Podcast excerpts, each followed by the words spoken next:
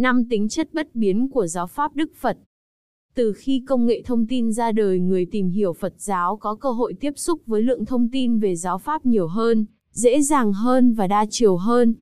Đây là một thuận lợi giúp cho họ thoát ra khỏi định kiến theo kiểu ếch ngồi đáy giếng. Nhưng họ cũng gặp không ít khó khăn với lượng thông tin khổng lồ, đồ sộ, bao la như đại dương ấy. Trong cái kho tàng khổng lồ thông tin ấy có biết bao tông phái Phật giáo, với các giáo nghĩa khác nhau, cách thức hành trì khác nhau, giải nói về chứng ngộ khác nhau, đôi khi trái ngược nhau, thậm chí là cãi nhau. Và như vậy sẽ có bấy nhiêu thứ Phật giáo khác nhau. Lời dạy của Phật chỉ có một, nhưng tùy theo hiểu biết, kinh nghiệm cá nhân của từng người, từng bộ phái mà sẽ phát sinh các kiến giải khác nhau. Sự thật là những người chưa giác ngộ, thì những hiểu biết, kinh nghiệm cá nhân của họ là vô minh thường kiến, ngã kiến nên lời Phật dạy qua lăng kính của các bộ phái, các cá nhân sẽ sai khác và nhuốm màu vô minh, thường kiến và ngã kiến. Những người đã giác ngộ, các vị A-la-hán đã giác ngộ sự thật nên kiến giải của chư vị là đồng nhất, đồng nhất với lời dạy của Phật nên không có gì phải phát triển thêm, phải kiến giải thêm, nó chính là những lời dạy rất đơn giản, chỉ quan sát nơi thực tại của mỗi người là thấy liền. Những lời dạy đơn giản của Phật vẫn còn đâu đó trong các bộ kinh Nikaya, nhưng chỉ có người trí mới có khả năng giác hiểu. Vậy muốn phân biệt đâu là lời dạy của Phật, đâu là lời của người sau thì phải lấy tiêu chuẩn nào? Tất cả các tông phái Phật giáo đều tôn trọng và gìn giữ ba pháp, niệm Phật, niệm Pháp, niệm Tăng, mà trong đó niệm Pháp là Pháp mà Đức Thế Tôn khéo léo thuyết giảng có tính chất thiết thực hiện tại, đến để mà thấy, không bị chi phối bởi thời gian, có tính hướng thượng, cho người trí tự mình giác hiểu. Nếu một người niệm Pháp bằng cách học hỏi, tư duy và thực hành trải nghiệm năm tính chất trên, thì người đó, khi đọc bất kỳ cuốn kinh nào, nghe lời giảng nào, tham khảo một chú giải nào liền đối chiếu với năm tiêu chuẩn của Pháp và nếu thấy có đầy đủ năm tính chất đó thì kết luận đó là lời dạy của Phật. Nếu thiếu một hoặc cả năm tính chất này thì kết luận, đó không phải là lời dạy của Phật, mà đó chỉ là lời của người khác. Tính chất thứ nhất thiết thực hiện tại. Suốt 45 năm thuyết pháp Đức Phật chỉ nói đến khổ và sự chấm dứt khổ. Đây là thiết thực bởi điều này phù hợp với mục đích cuộc sống của con người là muốn hết khổ. Tất cả nhân loại đang tìm cầu cái này hay cái kia, làm việc này hay việc kia cũng với mục đích muốn hết khổ. Các tôn giáo hay khoa học ra đời cũng với mục đích giúp cho con người hết khổ. Nhưng sự hết khổ hay sự chấm dứt khổ mà nhân loại quan niệm là phải thay đổi hoàn cảnh sống, từ hoàn cảnh sống khó khăn, tồi tệ thành hoàn cảnh tốt đẹp, mỹ mãn vào một ngày mai nào đó, một tương lai nào đó. Vì thế tất cả nhân loại ngoại trừ các bậc thánh đều sống bởi tương lai, hy vọng tương lai, mơ ước tương lai, lạc quan bởi tương lai, các tôn giáo cũng tạo cho các tín đồ hy vọng có được sự hết khổ do sau khi chết được lên thiên đường hoàn toàn lạc thú. Con người sống với sự chịu đựng khổ của ngày hôm nay với hy vọng ngày mai hết khổ, mà khi ngày mai đến vẫn với sự hiểu biết như vậy, nên chịu đựng khổ với hy vọng ngày mốt hết khổ, và rồi ngày mốt đến lại cũng y như vậy. Vậy thì thực tại luôn luôn chịu đựng khổ còn sự hết khổ chỉ là mơ ước trong tương lai không bao giờ xảy ra nơi hiện tại cả. Nhân loại đều là những kẻ lữ hành trên đường hy vọng nghĩa là những người đang đi trong nắng, gió khắc nghiệt với mũi mòng, đói khát, bệnh tật, với sức cùng lực kiệt, thậm chí phải bò lê lết với tay chân rách nát, với hy vọng ở phía trước là thiên đường đầy sữa và mật ong. Rất nhiều vĩ nhân của nhân loại đã thấy ra sự thật, sự chấm dứt khổ trong tương lai như vậy chỉ là ảo vọng, và vì vô vọng với sự chấm dứt khổ như vậy mà rất nhiều người đã tự sát. Khổ trong quá khứ thì đã qua đâu còn mà diệt, khổ ở tương lai thì chưa phát sinh làm gì phải diệt, khổ chỉ có mặt trong hiện tại ngay bây giờ và tại đây nên chỉ có thể chấm dứt khổ ngay bây giờ và tại đây. Giáo pháp mà Đức Phật đã chứng ngộ và thuyết giảng là chấm dứt khổ ngay bây giờ và tại đây. Đó là thiết thực hiện tại. Nếu trong giây phút này mà biết chấm dứt khổ thì giây phút tiếp cũng sẽ làm được như vậy và như vậy mọi lúc mọi nơi đều hết khổ. Một kẻ phàm quét nhà với hy vọng tương lai quét xong nhà sẽ hết khổ vì phải quét nhà nhưng một người thực hành pháp mà Đức Phật thuyết giảng khi quét nhà thì mỗi một nhát chổi đều kinh nghiệm được sự hết khổ chứ không phải quét nhà xong mới hết khổ. Đừng chờ đợi sự hết khổ trong tương lai, mà hãy thực hành cách thức chấm dứt khổ trong hiện tại của Đức Phật dạy, lúc đó sẽ kinh nghiệm được không có gì níu lại ở đằng sau, không có gì chờ đợi ở phía trước. Đó mới là tự do, tự tại, đó mới là sự đoạn tận khổ đau. Tính chất thứ hai, đến để mà thấy. Nghĩa là người học có thể kiểm chứng được bằng thực tại của mình.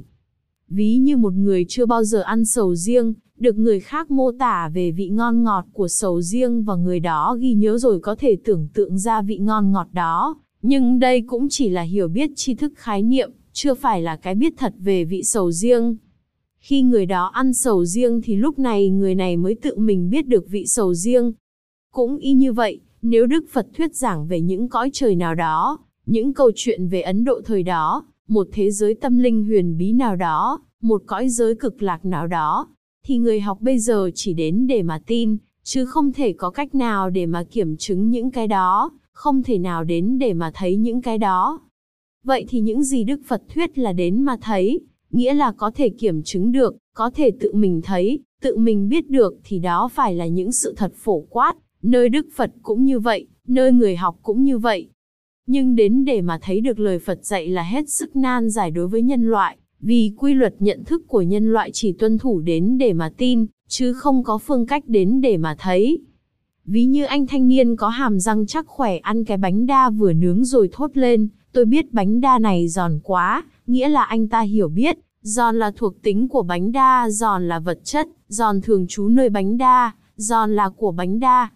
Hiểu biết như vậy khởi lên theo một lộ trình là, sau khi cảm nhận vị giòn, tư duy khởi lên sẽ phân tích so sánh đối chiếu thông tin về vị giòn vừa cảm nhận với những thông tin trong kho chứa, tri thức, hiểu biết, kinh nghiệm của mình mà trong đó là, ngọt nằm trong đường, mặn nằm trong muối, ngon dở nằm trong thức ăn, nóng ở trong lửa, lạnh trong nước đá, giòn nằm trong bánh đa, thì đương nhiên đưa đến kết luận như vậy.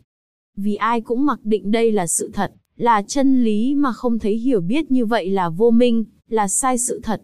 Nếu đó là chân lý, là sự thật, vị giòn nằm trong bánh đa, vị giòn là của bánh đa thì anh thanh niên có hàm răng chắc khỏe ăn cảm thấy giòn, ông già 80 đã dụng hết răng ăn cũng phải giòn. Nhưng sự thật không phải như vậy nên hiểu biết đó là sai sự thật.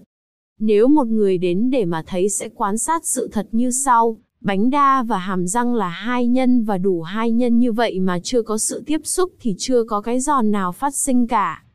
Khi hàm răng tiếp xúc với cái bánh đa duyên thì lập tức phát sinh cái giòn mà thánh hay phàm đều cảm nhận được. Đây mới là cái giòn của thực tại hàng ngày và nó là một cảm giác, nó là tâm chứ không phải là vật. Xúc sinh cảm giác giòn sinh, xúc diệt cảm giác giòn diệt. Cảm giác giòn sinh lên rồi diệt đi, nó chỉ tồn tại trong khoảng khắc đó, nó không thường trú, không thường hằng trong cái bánh đa, nên nó vô thường. Khi cảm giác giòn tồn tại nó hoàn toàn vô chủ, nghĩa là bánh đa và hàm răng không phải là chủ nhân, không là chủ sở hữu nó. Cũng có nghĩa không có một cái ta chủ nhân, chủ sở hữu nó, nên là vô ngã.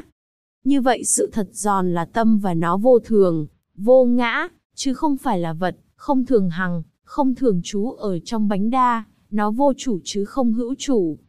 Đến để mà tin là sau khi nghe giảng hoặc đọc kinh thì đối chiếu với kho tri thức, hiểu biết của mình và lý giải lời dạy của Phật bởi vô minh, thường kiến và ngã kiến của mình, còn đến để mà thấy là đối chiếu lời dạy của Phật với sự thật, mà tự mình thấy ra cái sự thật được nói đến.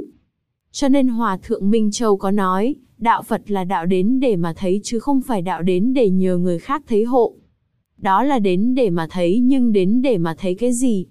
Đến để mà thấy như thật lý duyên khởi, đến để mà thấy như thật vô thường, vô ngã, đến để mà thấy như thật khổ, nguyên nhân khổ, khổ diệt, con đường đưa đến khổ diệt khổ tập diệt đạo. Đến để mà thấy cũng có các cấp độ khác nhau, do nghe giảng hoặc nghiên cứu kinh điển mà thấy được sự thật gọi là văn tuệ, do tư duy về điều đã nghe, mà thấy sự thật rộng và sâu hơn gọi là tư tuệ và do thực hành tứ niệm xứ mà tự thấy tự biết sự thật và sống với cái thấy như thật ấy gọi là tu tuệ. Đây là lộ trình văn tư tu. Chỉ khi nào thấy như thật do thực hành tứ niệm xứ gọi là tu tuệ được tu tập được làm cho viên mãn, lúc đó mới xóa bỏ hoàn toàn vô minh, lúc đó mới là giác ngộ tứ thánh đế, mới hoàn toàn giải thoát. Đó là đến để mà thấy viên mãn nhất. Tính chất thứ ba không bị chi phối bởi thời gian. Nói về khổ diệt hay niết bàn. Bát chánh đạo là con đường chấm dứt khổ nhưng niết bàn hay khổ diệt không phải là đích đến của bát chánh đạo. Nếu đi hết con đường bcd mà đạt được đích đến là niết bàn thì bcd là nhân niết bàn là quả và như vậy niết bàn là pháp hữu vi, chịu sự chi phối của thời gian, theo quy luật nhân trước quả sau. Khi lộ trình tâm BCD khởi lên thì tránh kiến trên lộ trình tâm BCD sẽ kinh nghiệm được ngay, không yêu thích, không chán ghét, độc lập không ràng buộc, giải thoát không hệ lụy. Ví như khi quét nhà có chánh niệm, quán thân nơi thân nhớ đến chú tâm quán sát thân khởi lên liên tục không gián đoạn nghĩa là nhất tâm không phân tâm thì sẽ kinh nghiệm được sự bình an, sự hết khổ trong thời gian quét nhà chứ không phải quét nhà xong mới thấy hết khổ. Hết khổ sau khi quét xong nhà là pháp bị chi phối bởi thời gian. Tóm lại giải thoát là ngay bây giờ và tại đây chứ không phải ở tương lai, ở một đời sau, ở một cảnh giới nào hết. Khi B, C, D khởi lên thì sẽ không có vô minh, không có tham sân si thì sẽ kinh nghiệm sự vắng mặt khổ tức thì. Không bị chi phối bởi thời gian còn có nghĩa là tứ thánh đế mà chư Phật đã chứng ngộ và thuyết giảng ở quá khứ, hiện tại, vị lai đều như vậy, không thay đổi với thời gian. Tính chất thứ bốn có tính chất hướng thượng. Hướng hạ là tâm bát tà đạo, có tham sân si, có sầu bi khổ ưu não đưa đến tái sinh, đưa đến khổ luân hồi sinh tử. Pháp mà Đức Thế Tôn khéo léo thuyết giảng hướng đến tu tập bát chánh đạo, đoạn tận tham sân si, đoạn tận khổ, đoạn tận sự tái sinh trong tương lai nên có tính hướng thượng. Những pháp nào còn chủ trương sẽ được sinh ra, sẽ còn hiện hữu thì thuộc về bát tà đạo, là hướng hạ, không phải pháp mà Đức Thế Tôn thuyết giảng cho đệ tử thực hành.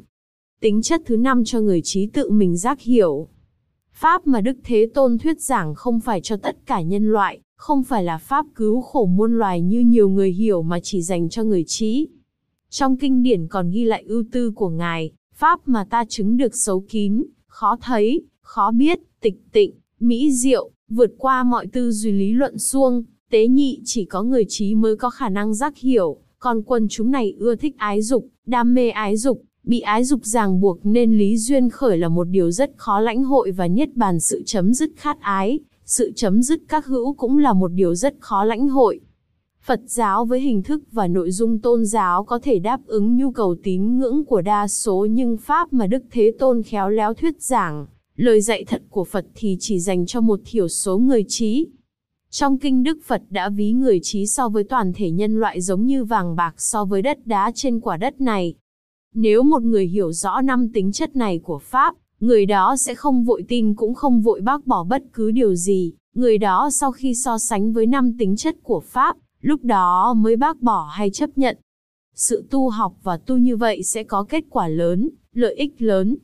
Giống như hai người đi vào rừng tìm trầm, một người không có bất kỳ một hiểu biết nào về cây có trầm họ sẽ đốn ngã bất kỳ cây nào mà họ bắt gặp để tìm trầm trong đó và họ sẽ nhọc mệt vô ích, mà chẳng có kết quả nào.